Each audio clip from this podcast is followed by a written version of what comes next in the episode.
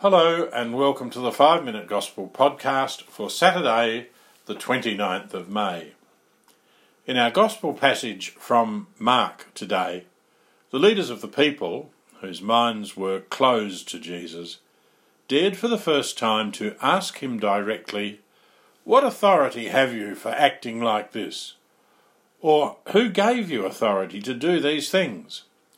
Jesus had driven out the sellers from the temple and this action was behind their question. But the leaders had already developed animosity for Jesus because of his claims to be the Messiah. Jesus would have realized this and known that the real aim of their question was to set a trap for him. We see this again and again in the Gospels. The leaders of the people asked questions that were meant to put Jesus in a corner, to trick him into saying the wrong thing, so that they could find an excuse to condemn him. Today, however, Jesus is one step ahead of the leaders. In a sense, he put them in the corner when he asked them about John the Baptist. He said, John's baptism, did it come from heaven or from man? Answer me that.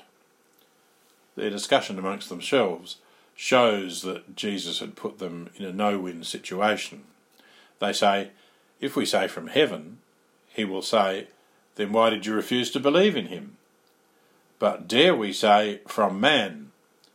And Mark tells us they had the people to fear, for everyone held that John was a real prophet. Caught in the corner, the leaders say, We do not know where John's baptism came from.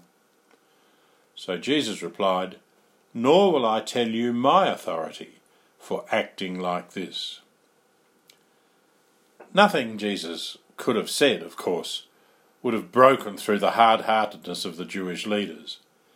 Even if their questions to him had been sincere, no one really gets to know another person by questioning, investigating, and quibbling.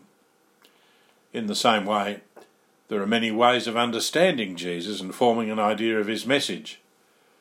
But the only real way to know Jesus is by encountering him, to encounter Jesus. Pope Benedict once said, Being a Christian is not the result of an ethical choice or a lofty idea, but the, encou- the encounter with an event, a person, which gives life a new horizon and a decisive direction. Being a Christian is the result of an encounter with an event, with a person, with Jesus. In his great letter, The Joy of the Gospel, Pope Francis said, The joy of the gospel fills the hearts and lives of all who encounter Jesus. And a little later, he gave us an invitation. He said, I invite all Christians everywhere at this very moment to a renewed personal encounter with Jesus Christ or at least an openness to letting Him encounter them. And I ask you, all of you, to do this unfailingly each day. He described this encounter with Jesus as something which blossoms into an enriching friendship.